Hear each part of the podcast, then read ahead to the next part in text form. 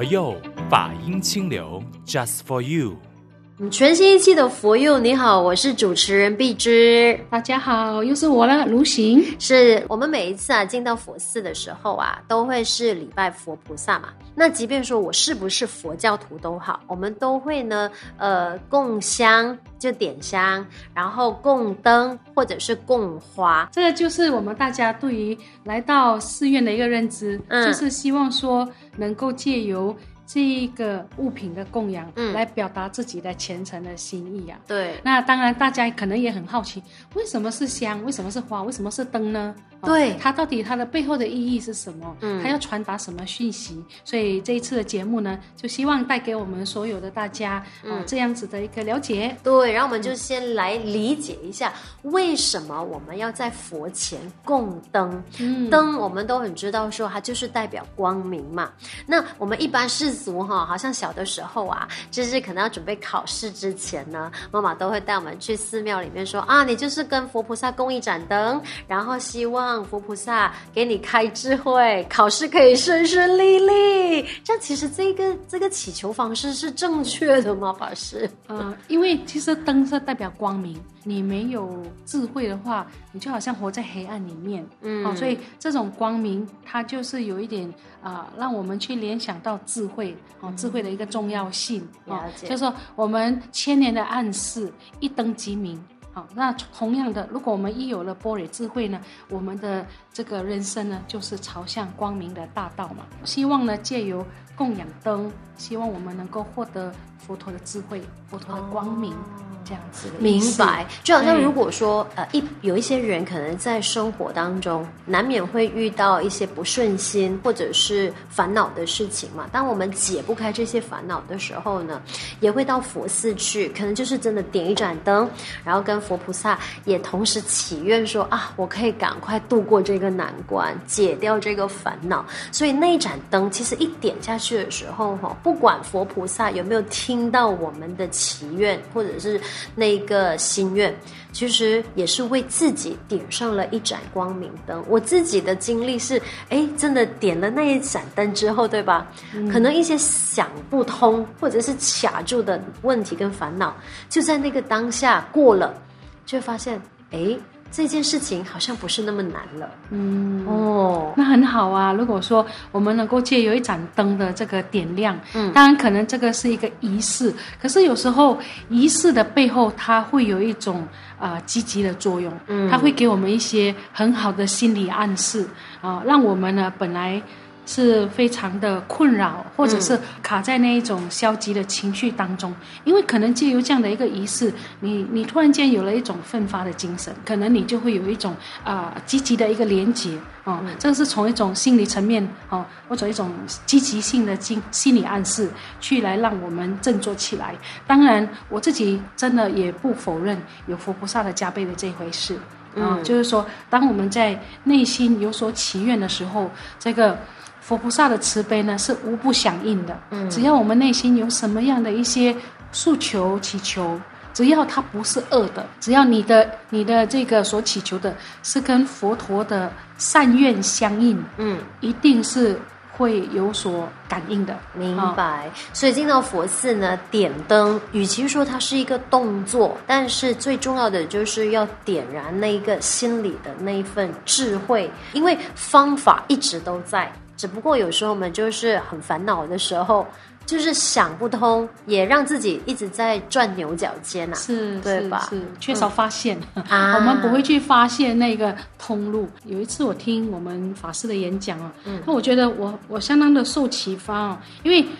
这位法师呢，他是负责工程的。那可是，在工程的这个部分就要跟很多方面呢，在做沟通协调，少一点耐性，少一点智慧都不行。所以他常常会很困扰，因为他可能才接手他经验不足。有时候会跟师父上人呢去报告他遇到的一些问题难题怎么样的时候呢，师父就会用一句话来点醒他：为什么常常你们看到的都是困难？而我看到呢的是通路。这句话的意思就是说，师父他不是不知道有这个困难的存在，可是他会把他的目标或者是他的这个心思呢着眼在有没有什么通路，有没有什么可解决的办法哦。那如果说我们常常把这样子的一个 focus 哦，我们的焦点呢是聚焦在通路上面，是在解决问题上面的话呢，其实困难也不再是困难了，它只是一个你的人生的经验的累积而已。哦，所以这个是我觉得从书上人这句话里面哦，常常给我一个就是很好的一个反省。就是在十供养里面，灯就是其实有了灯，那我们才有了心里的那个升起智慧，有了智慧，你才看待任何事情的时候，你就有一个指引的方向啊。是对吧？那而且呢，我觉得在这个供灯啊，它的一个意义上面呢，相当的跟一般世俗的一种价值观不一样。我们说世俗上的大家呢，可能就是比如说希望财富的积累，希望说有这个物质上面我能够传给我的孩子，把这个财产传给我的下一代，那让他们过一个舒适的生活。那可是在佛教里面，我们说传灯我们所传的这个智慧的之灯呢，它是永远不会枯竭的。你把这个智慧的财产，你把这个东西呢成为你的传家之宝，传给你的孩子的话呢，它是受用一生的。因为财产它会有这个没有的时候，对它必定会减少。可是智慧不一样，你能够把智慧传给他们成为你的传家之宝的话，比如说佛法的这个部分呢，他们呢就是会受益终身就好像我们传灯一样，我的这一盏灯传给了下一盏灯，可是我这里的灯光明不会减少反而呢是继续呢在照亮别一盏灯灯光，这个光明呢它的量呢是一样的。所以我觉得在这一个层面上面呢，供灯它的一个给我们的一个讯息就是传智慧啊跟传家产家宝这个部分，你要选择哪一个那如果说一个有思想或有这个远见的佛教徒，他会选择把智慧留给他的下一代，因为只有这个智慧的传承啊，我们的下一代呢才能够自立自强才能够奋发。这样当然呢，我觉得法师我们就从佛教的角度去看供养灯的那一个力量跟它有传承的那个意义嘛，因为它是无形的那如果回归到我们个人，就是说其实我们自己也可以把自己变成是一盏灯因为当我们自己升起智慧跟慈悲的时候，我们就是那一盏灯可以呢帮助有需要的人它就有点像那个大海中的灯塔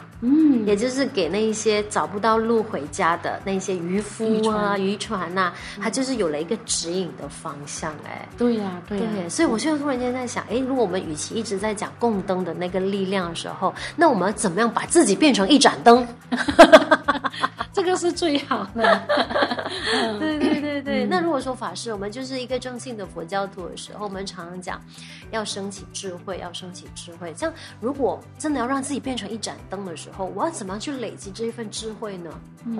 这当然都是有步骤的。我们的这个经典里面常常在告诉我们，我们可以透过闻思修这三个途径透过听闻然后去思考以后才能够内化内化自己消化了以后呢，你就要着手去实践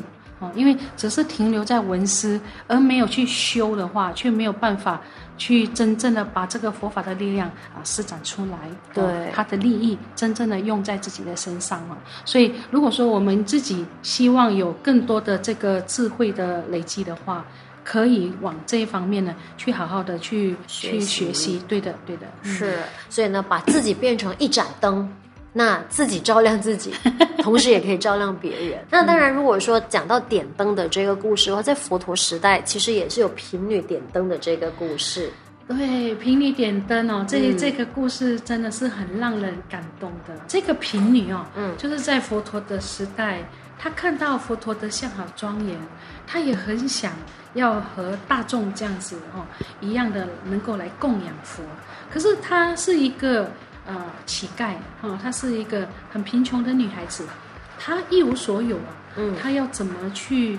供养佛呢？所以她只有说把自己的头发剪了点荡这个头发，那用这个很微小的钱呢来去供养一盏灯给佛陀。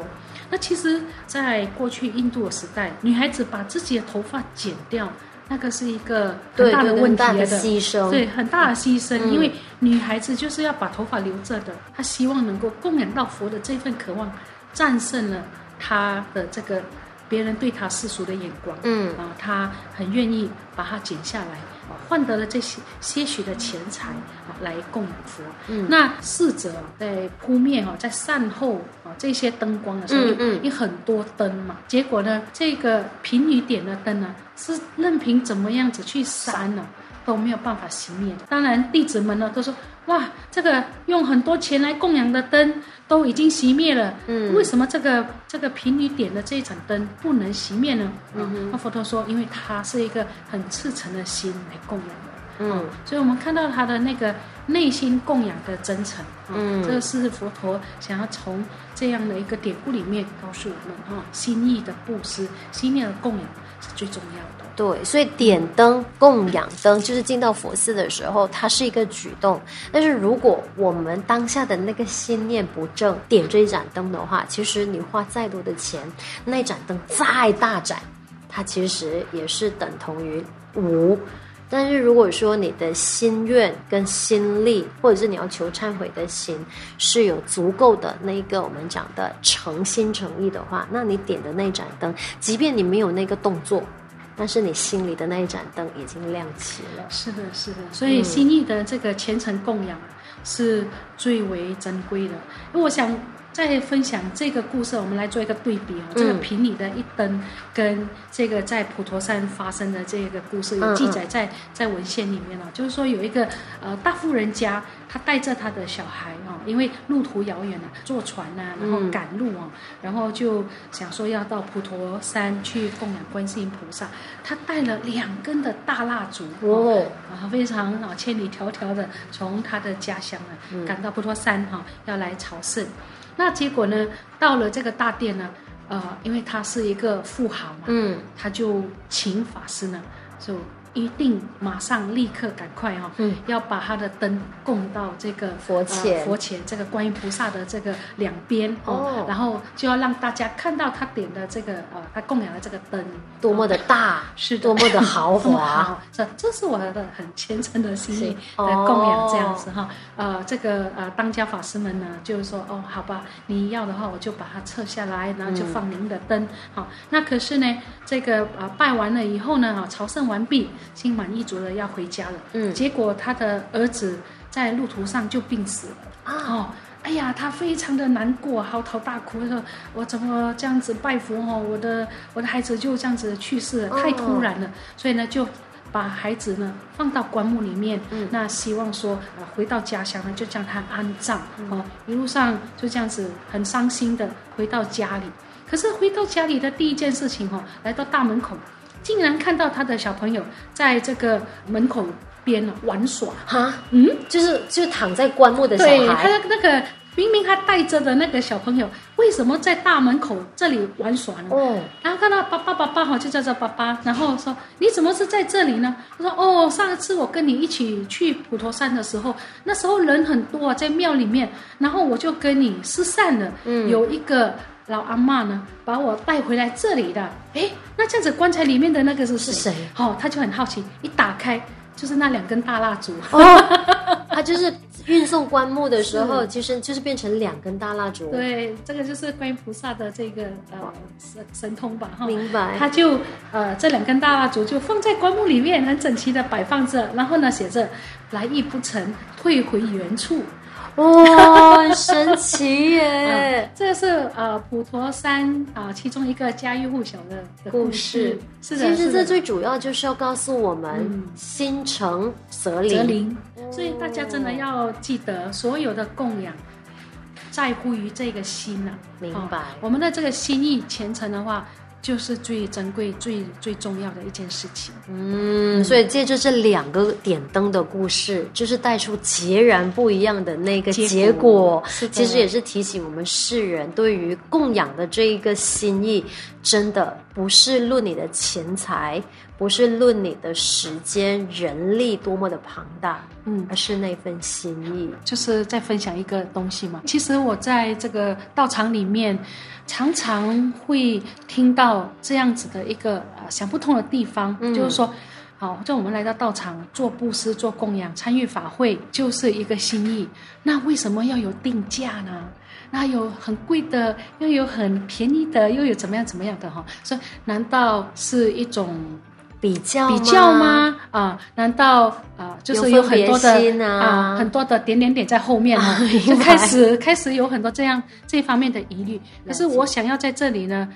匡正一下大家的迷思啊。那这个部分就是说，我们来的人，大家的一个能力不同啊，这个想法不同，心意不同。只要是能够符合你心意的，你就着你的心意去布施供养，那个就是最上的供养。比方说，我们参与一场法会，20块你也可以参与这个法会，50块你也可以参与这个法会，100块你也可以参与这个法会。其实就是就大家的能力而施设的一个方便。如果是只有单一的一种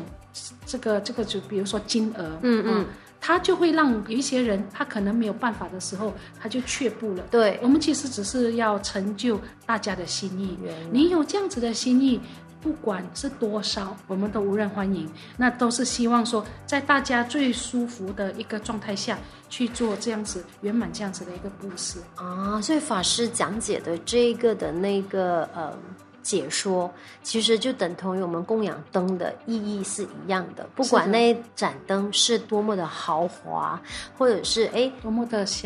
的小，它就是一个世俗看到的，但真正的是你那份心力有多大，等同于这个金额的设定其实是要方便大众。当然回到最终的决定，你要取哪一个的金额，就是回到你个人的能力跟你的心力，你要自在跟舒服，那一份发愿的力量，它才能够有无限的那一个力量在里，才能够圆满了。因为这个就是你最舒服的一个方式，我们彼此都是一种成就。成就彼此，我要成就你供养的心意。那我也希望说您借由护持道场，让道场的这个弘法的事业能够更加的能够蓬勃，明白对吧？所以呢这个就是一个彼此在互通心意之下而有的一些方便。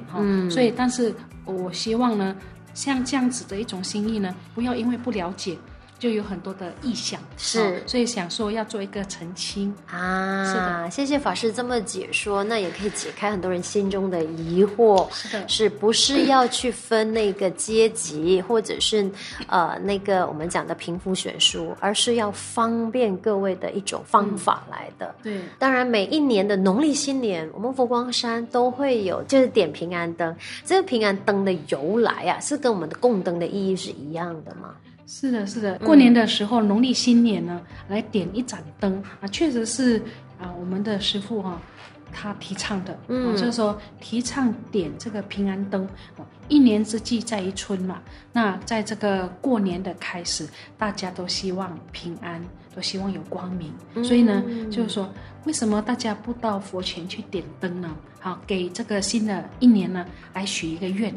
让大家都能够有一个新的希望，有一个新的开始。所以师父呢，他新建了这个佛光山之后呢，都会在农历新年举办这个平安灯的法会，那让我们大家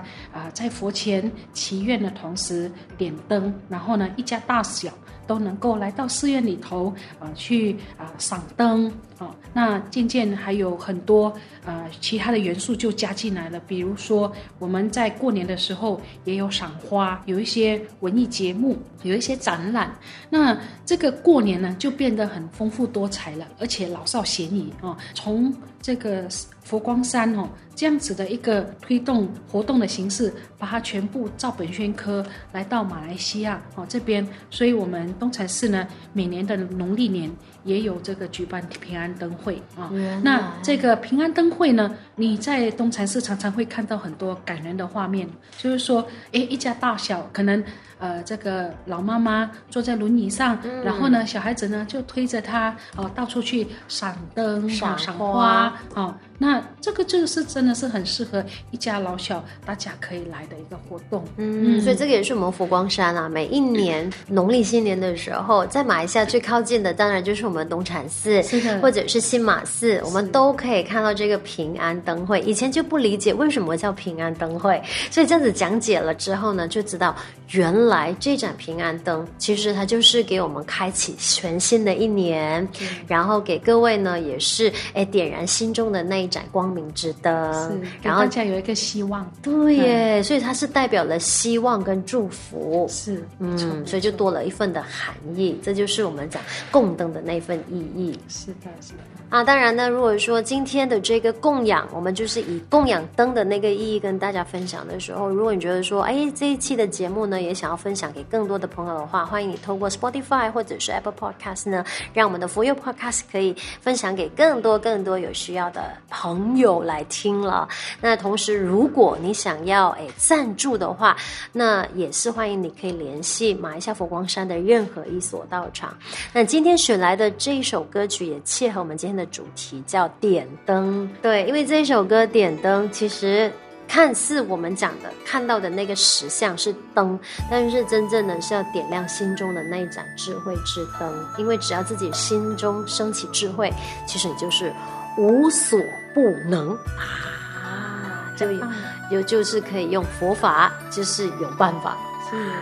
有佛法就有办法，大家记得哦。是，好，那今天的节目就暂告一个段落。我是主持人碧芝，我是如行，是祝福各位平安吉祥。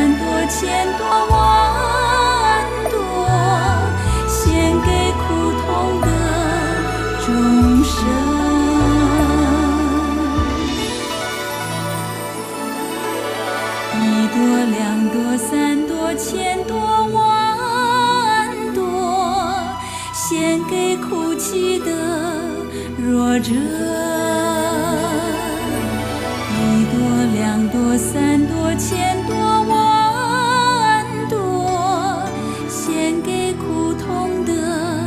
众生，点一盏心灯，带来希望的